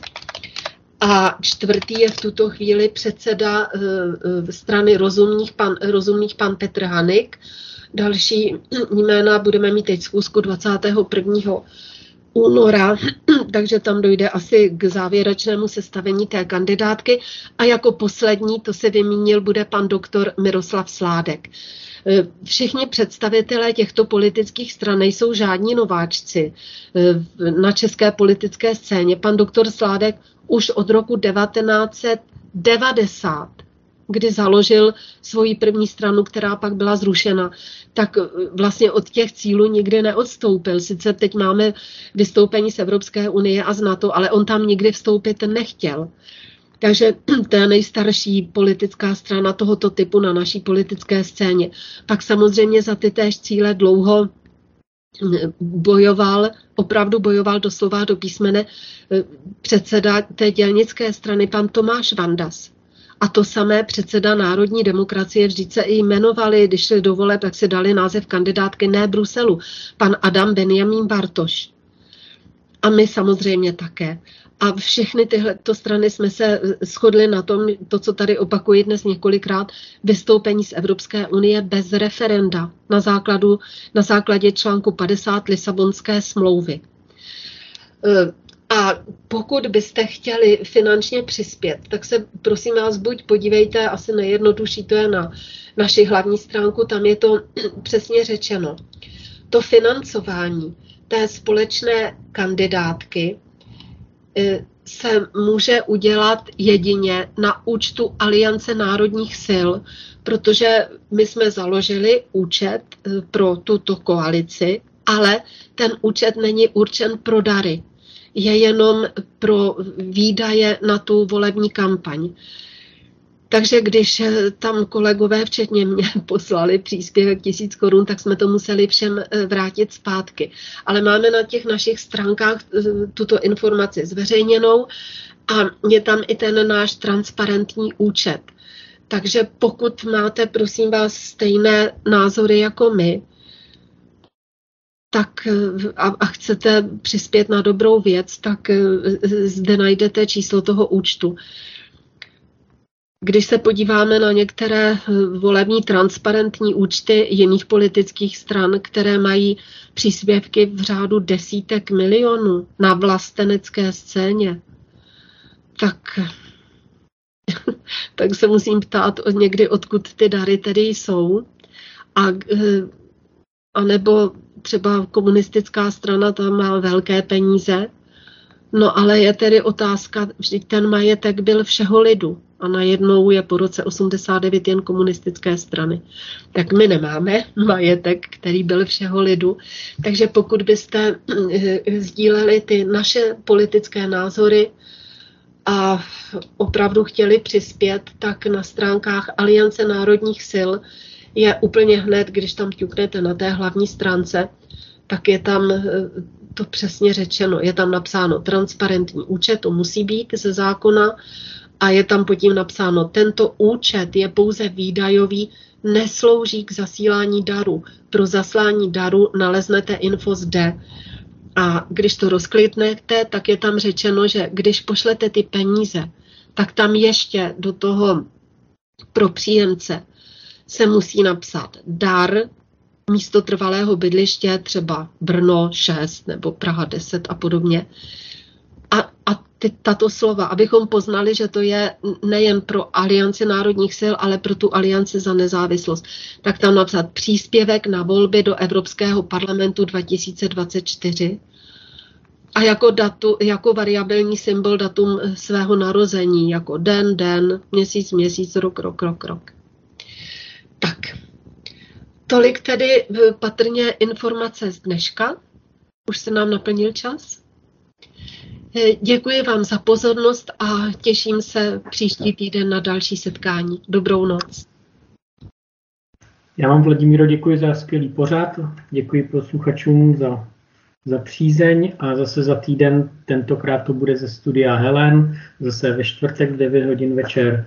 Pěkný večer a dobrou noc.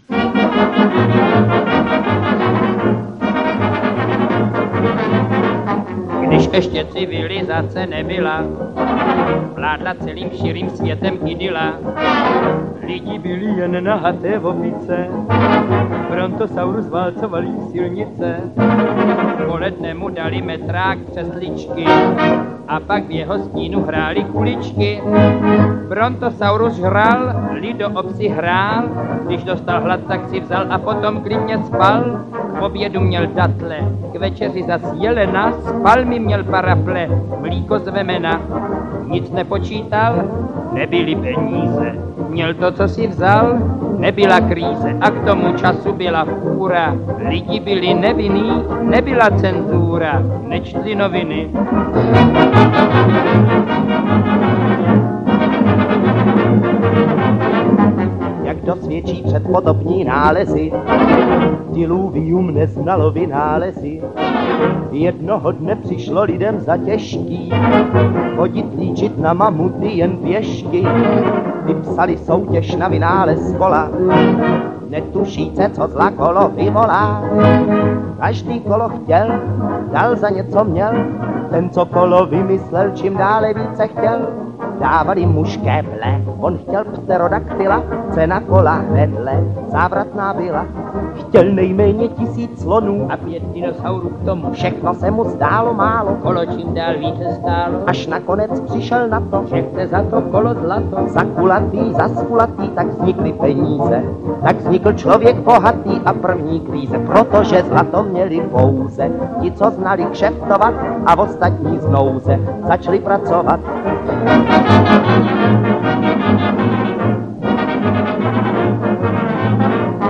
Místo jeskyně teď lidi mají dům. Vynález kola hnali ad absurdum. Zapomněli, že kola patří k vozům. Všude jsou kolečka a nikde rozum. Koleček ze zlata je čím dále víc, jenže ta kolečka už neplatí nic. Civilizace, Není legrace, to je moc koleček a vůbec žádná práce. My už nejsme lidi, my jsme jenom partaje, žádnej z nás nevidí, v čem ta chyba je. Nikdo neví, kudy na to, jeden volá, zrušte zlato. tam ten po něm hází bláto. Ten ví, kolik tenhle krade. Staří volají, skroťte mladé, Ten to řeší čistou rastou. stát vrčí nad prázdnou kasou. Dobrý šetří, ten má za tři. Slovani jsou všichni bratři, Národ volá, chceme práci. továrny se nevyplácí, v dolech se nepárá. A v takové situaci zazní fanfára, že přišel spásonosný vozel. Už se věří oslovit, jen když nás ten vozel ručně osloví.